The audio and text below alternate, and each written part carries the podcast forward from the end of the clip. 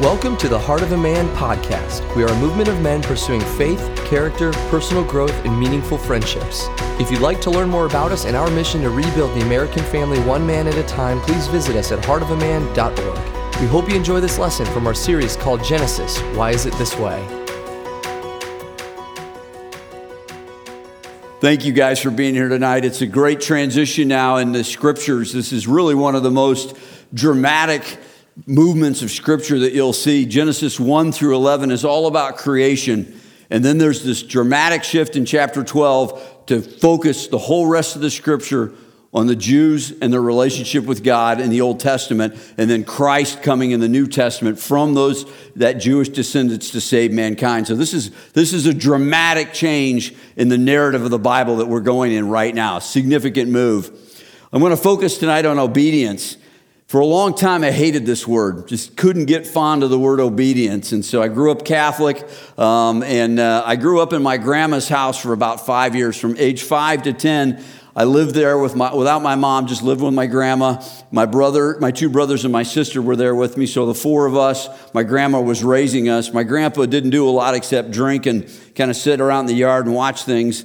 Um, so he wasn't much help to my grandma.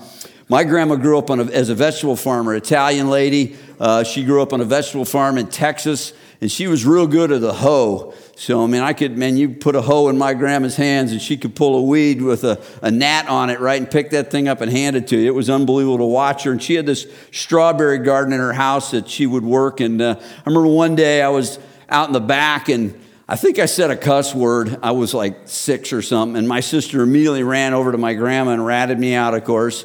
And uh, grandma's coming at me. She's about this tall, and she's coming at me like a fire engine, you know, and she's got this hoe in her hands. And I'm like, uh oh, we're squaring off here, you know. And uh, she's like, Did you say? And I, I think I said no or something. And that hoe, I don't know how it moved, but all I know is it hit me in the head, and I was seeing stars, you know, and I'm like, Whoa what the heck?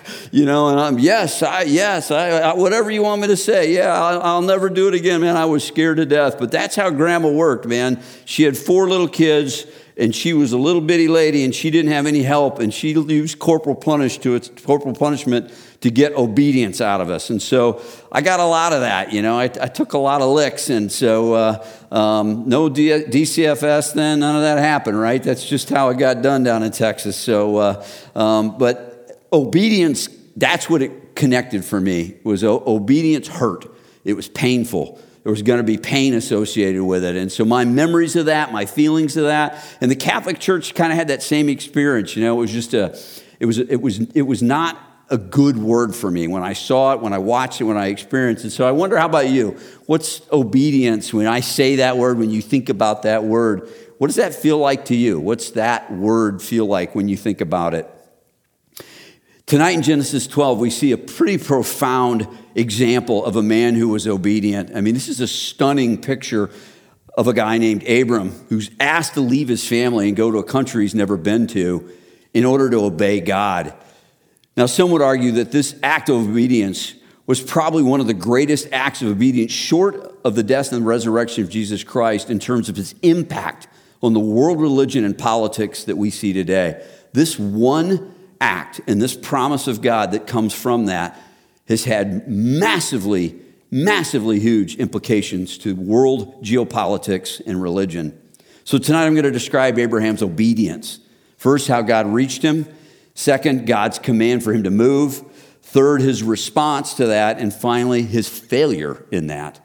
And I'm praying tonight, I'm really praying that you guys will walk out of here with a different feeling of obedience. I know for me, this helped me this was a bit therapeutic for me in looking at the word obedience and finding some love for it that I didn't have. And I've, I've, I've lived out a lot of obedience, but the word itself, this study helped me, and I hope it has the same impact on you that your heart will be changed with the word and the meaning of this word, and it'll draw you to Jesus and want to obey him deeper. So let's pray together and jump in.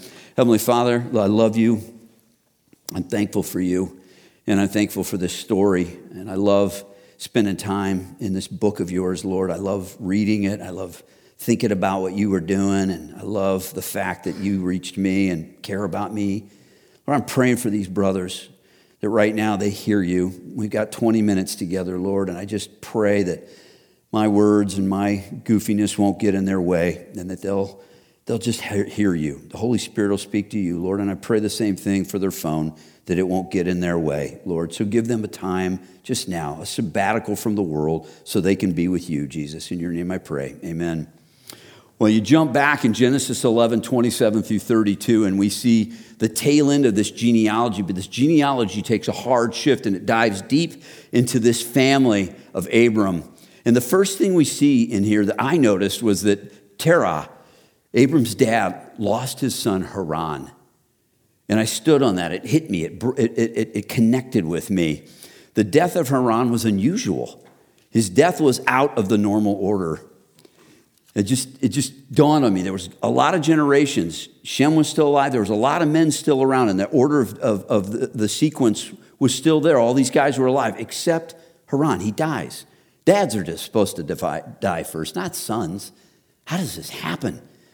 I have a memory of my, one of my uncles dying and his mom still being alive, my great grandma, and the screams of her crying at the funeral were just echoing in my head as I read this. It was just, I could hear her saying his name over and over and why.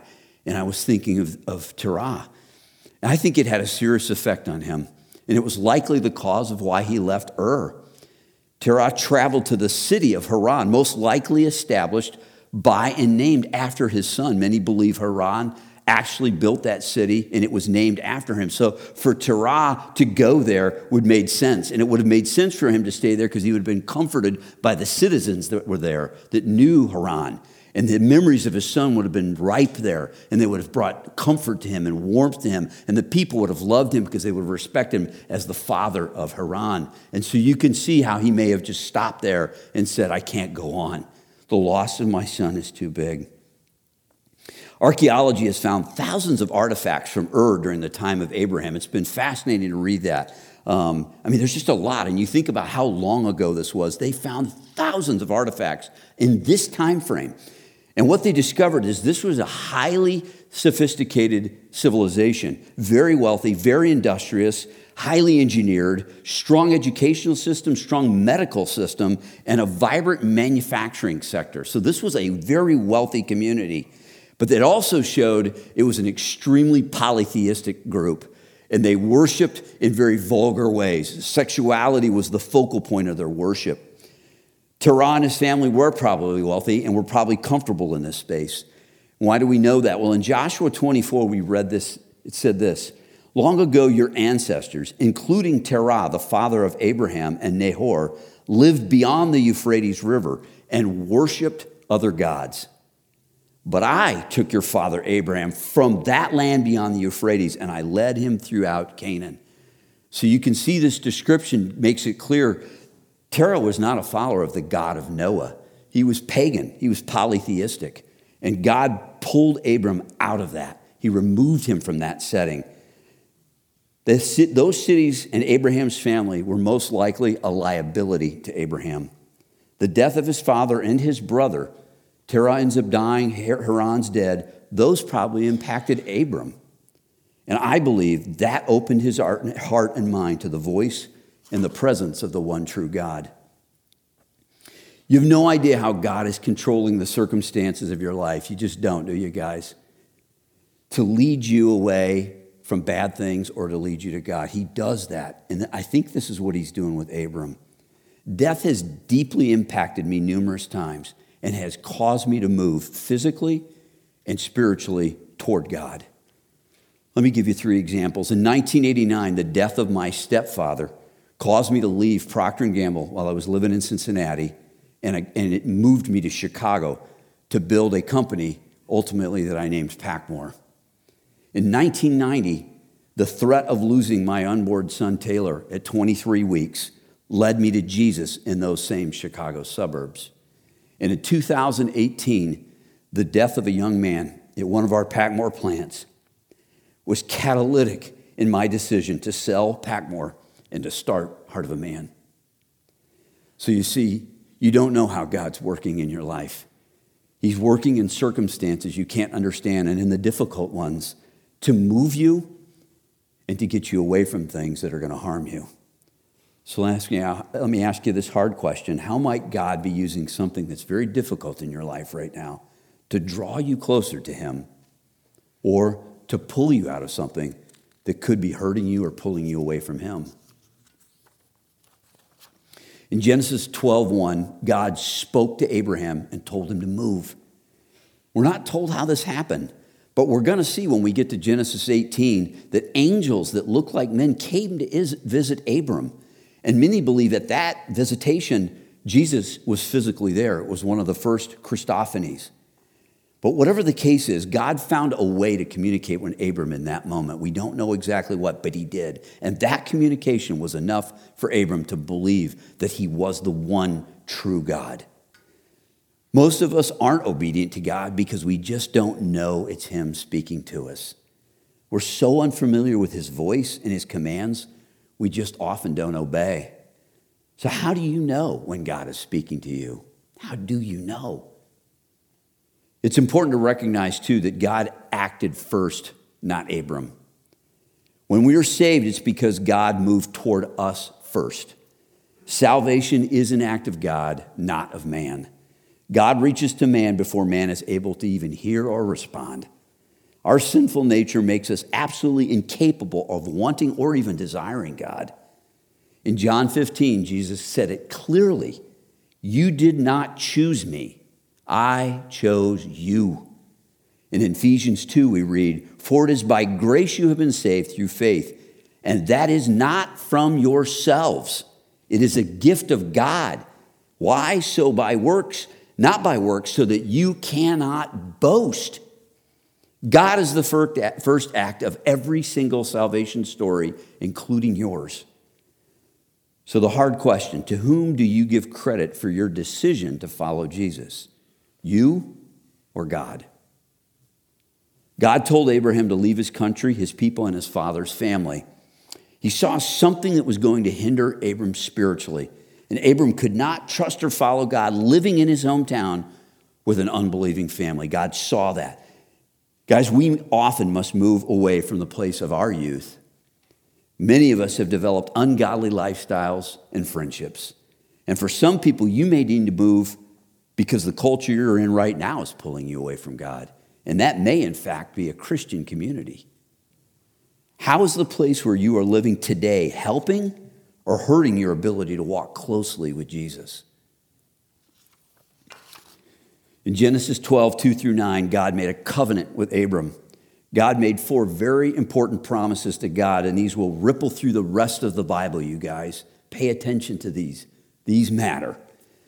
And they show up all over the geopolitical landscape right now. Just watch what's going on with the Arab Israeli relations. This is really important stuff. God promises Abram this a land that will forever be aside for, set aside for the descendants of Abram. What are all those wars and Israelis and Palestinians about? The land. Who owns it? Well, they both have the same father, Abram. His name will be made great by God. He will have a great nation descend from him, and he would be a great blessing for all people on earth. Those were the four promises that were made to Abram at this moment. These are critical promises. Let me describe how these promises have been fulfilled already, and, and I won't talk about what's yet to come, but you can watch them unfold as we read the Bible. First, the land. Abram settled in the land of God promised him in about 2100 BC. That's about how long ago this was. His grandson Jacob moved them all to Egypt in around 1800 BC. Packed them up and all moved them because, again, they were worried about a famine. In about 1400 BC, 400 years later, Joshua takes them back to that land, and they live in that land for about 700 years. In about 770 BC, Assyria attacks the northern kingdom. About 586, the Babylonians attack the southern kingdom. And then from there on, world, uh, world powers occupy that land until 1948. In 1948, 4,000 years after God made this promise, the Jews finally retook sovereign control over the land of Israel. This is powerful stuff, you guys. Pay attention. It's unfolding before your eyes. Abram's name, his name is revered by Jews, Christians, and Muslims. You know what percent of the population of the world that is? over 50% of the population of the world reveres the name of Abraham. Why? Because he's the father of all those religions and all deeply respect him. The nation of Israel is made great. Why? Because it's one of the only ancient civilizations to still, to still exist. Have you, do, you, do the Amalekites still exist? Moabites? And if you're from the south, the Philistines or the Canaanites? Nope, they're all gone. Israel, ancient nation, still alive, still going. This is what God said. They would be a great nation. And lastly, the whole world has been blessed by Abram. Why? Because of a descendant named Jesus. That's a powerful thing, isn't it? These four promises have been fulfilled. The Abrahamic covenant, is what this is called, has deep implications for world history as it continues to unfold. You just got to open your eyes and watch because it's unfolding as God said it would. Make note of this God said he would bless those who bless Abram and curse those who curse Abram.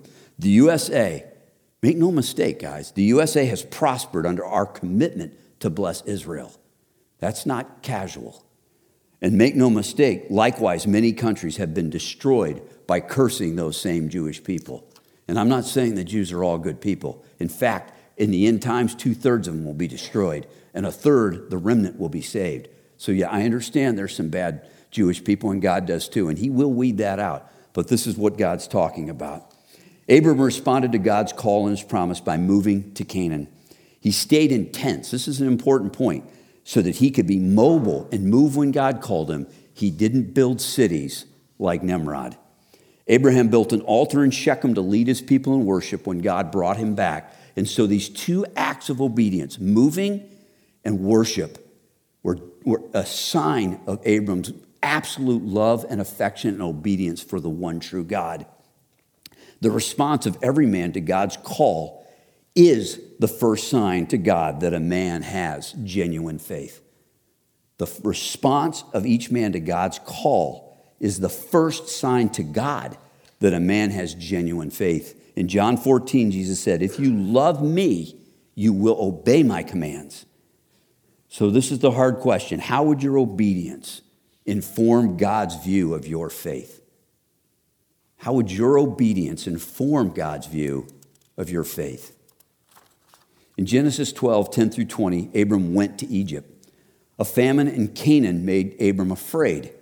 Abram didn't pray and seek God's wisdom and direction. He just moved to Egypt to avoid the famine. To this point, God had directed his steps, but in this moment, Abram decided, I'm going to take control. In Proverbs 3, God makes it so clear. He says, If you seek me in all your ways, I'll make your path straight. We don't take control when things get bad, do we? No, we always do. We get afraid and we grab control immediately. And we don't pray, we don't do anything. I can't tell you the countless number of decisions I've made without God when I've been afraid. I can't even count them, there's so many. What was your most recent decision you made without God when you were afraid? I'll bet everyone made one this week already. Abram chose to go to the city that had food and worshiped pagan gods. Egypt was just like Ur, which he had left. Abram's fear of Pharaoh should have been his first indication. He should have asked God where to go. He's afraid of Pharaoh. And his fear wasn't even warranted because God just promised him children. And he doesn't have any yet. So clearly he's not going to die. But he's not thinking clearly, is he? Abram thought he had to lie about his wife to protect himself. And while she was his half sister, she was also his wife. So it was a lie of omission. While this lie would generate some significant wealth for him and keep him alive, it's going to have ramifications for him, like your lies do too. He would repeat this lie again with another king and another nation. And because of this behavior, his wife Sarai would take a cheap view of marriage when they couldn't have children. She would let him sleep with her maid, and he, they would give birth to a son named Ishmael, who would give rise to a nation to who this very day hates and tries to kill Israel. The whole Arab nation came from Ishmael. So, this cheapness of marriage had serious ramifications for Abram. God has a very high view of marriage between one man and one woman. He created it in the beginning as the first building block of civilization. This was not a trivial act. Our culture in this country is being destroyed in every possible way you can think of because we have cheapened and devalued marriage.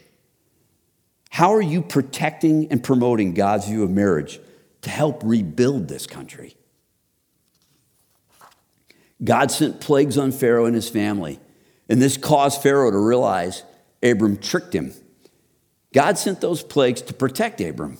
It ensured Abram left that deeply pagan world. It also kept him from losing his faith, God's promises, and his wife. The intervention fixed a number of bad decisions made by Abram. Feeling this yet? There's times when you make a lot of bad decisions, aren't there? I know I do. You think about it, it's a tough decision. You're scared, you're worried, you don't know what to do, you don't pray, you just make a call and you run with it. And then you realize you made a huge mistake. And then you go, I didn't pray. I'm in this mess. What do I do? You're afraid you're never going to recover. This story of Abram reveals this, you guys. You don't have to make perfect decisions as a Christian. I think this is pretty cool. As Christians, we can trust that God is in control of our life and that God can and He often will fix your bad decisions. Romans 8:28 says God makes all things work for the good of those who love him, even our dumb mistakes. That's the Bill International version. what decision are you afraid to make because you fear making a mistake? And what decision has you in a bad place right now that you may need God to rescue you from. Bad decisions are okay for Christians because we're on God's plan and He will rescue us. Abraham also became wealthy. God allowed that to happen even after he lied about his wife. God at times allows Christians to become wealthy. He does, you guys. Money is not a curse. We must be careful, though, in believing that wealth is a sign of God's blessing. And in this kind of city we live in, it's often very confusing. We confuse wealth with God's blessing. While money can be a blessing, it's more accurately viewed as a responsibility. God supplies his money to us because he wants us to manage it. And another word for managing God's money is called stewarding. Stewarding means using God's resources for God's purposes. So many churches ministries, schools, hospitals, homes, and businesses have been built with money from Christian men who were good stewards. And you just look at this church, drive out the parking lot, there's something being built over there. That came from wealthy men in this church. God gives money to men that are Christian so they'll steward it for his purposes. The risk of money is when we view it as ours and that we created it. That view leads us away from God because we use our money to build, like Nimrod, a name for ourselves. How do you view the money that you have? In January of 2002, I was asked to attend training for new leaders in San Antonio, Texas, at the headquarters for Bible Study Fellowship. I was tormented by that decision for three weeks. I didn't want the assignment. In fact, I hated the assignment. After hearing the Bible story of a man named Jonah three times in a week, I quickly realized, like Jonah, I was running from God. I remember the morning. I picture the couch. I can see the light. I can see the room. I can see the floor. I can see the window. I remember my heart rate. I can remember what I was wearing. I remember where my Bible was. I can picture this moment as clear as anything when I said, I'll go. I'll go. And I didn't want to, you guys. So when somebody says, oh, he was obedient, don't picture the guy that's like, oh, he's happy, happy, sappy, and he's super chirpy, and he's got it all together. I was not that at all. I was discouraged. I was depressed. I was deeply afraid. I didn't want the assignment. I was angry. I was bitter. And it wasn't till the seventh day of that training when all that went away because I was begging God for six days to give me joy. If this is where He wanted me, the seventh day, He finally gave me joy. Looking back over that last 21 years of my life, I can see that single act of obedience opened a world that I never knew existed. I couldn't see it, you guys. I had no idea.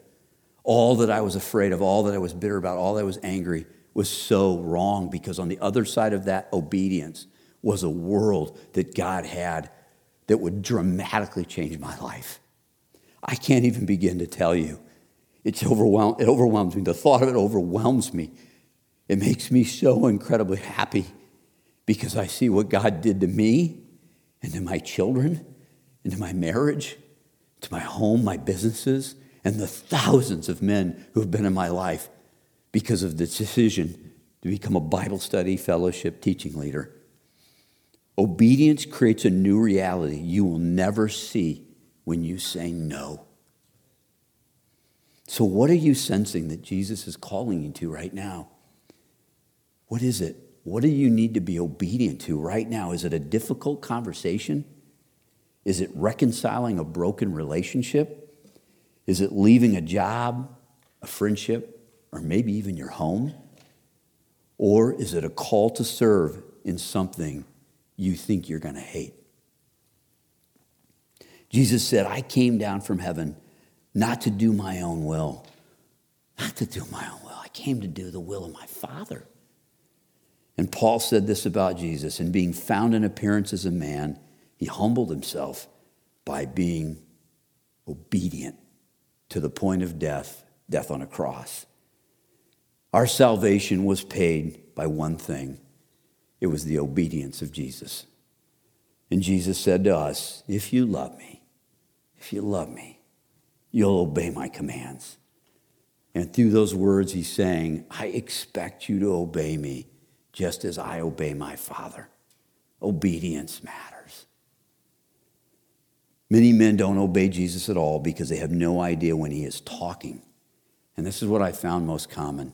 They just don't know he's talking to them. And they're not putting themselves in a place to know that it's him and to hear him and then to respond. Because you don't respond to Jesus in an obedient way most times because you aren't hearing him and saying, That's him, and knowing it and trusting that it's him and then moving out. So let me tell you this, guys. We can't hear God unless we, we are used to hearing God speak. You can't hear God unless you're used to hearing Him speak. If you're not studying your Bible and learning to hear the Holy Spirit speak through it, you'll never know when Jesus is speaking. Guys, we prepare a lesson for you every week. And honestly, a lot of you guys don't even do it. And all we're doing is setting the table for you to experience obedience and the other side of obedience and the blessing of that that's immense. And why are we doing that? We're setting you up to hear the voice of God. And when you don't do the lesson over and over again, you're simply saying to God, I'm not interested in hearing you speak. That's what you're telling him. And he's like, I'm setting the table for you. And so here's what I recommend to you pray with your lesson in your hands and ask God to speak to you. Put the commentaries down. Stop listening to other people's tapes.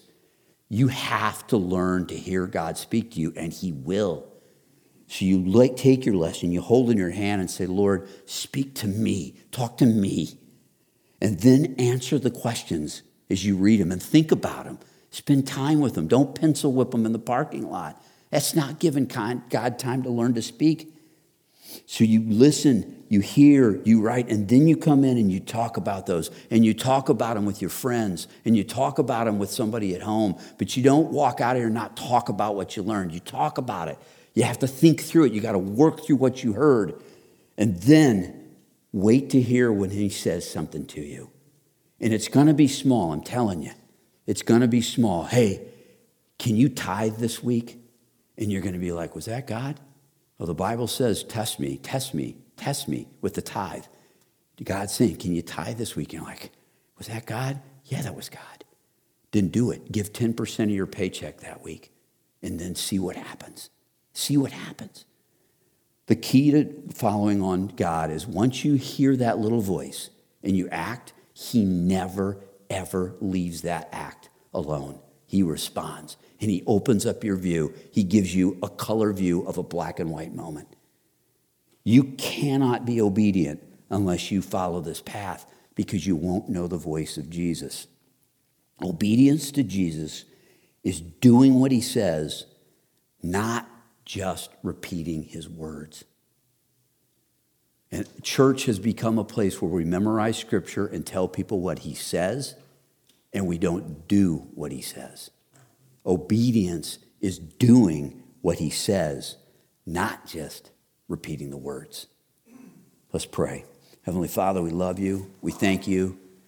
And we want to be obedient, Jesus. We want to hear you speak. I know every guy in this room, if he heard your voice, if I hear your voice, man, I'm going to run through a wall for you, Jesus, because I know my world will change so beautifully. It'll be so incredibly better because I hear you and I know you do that.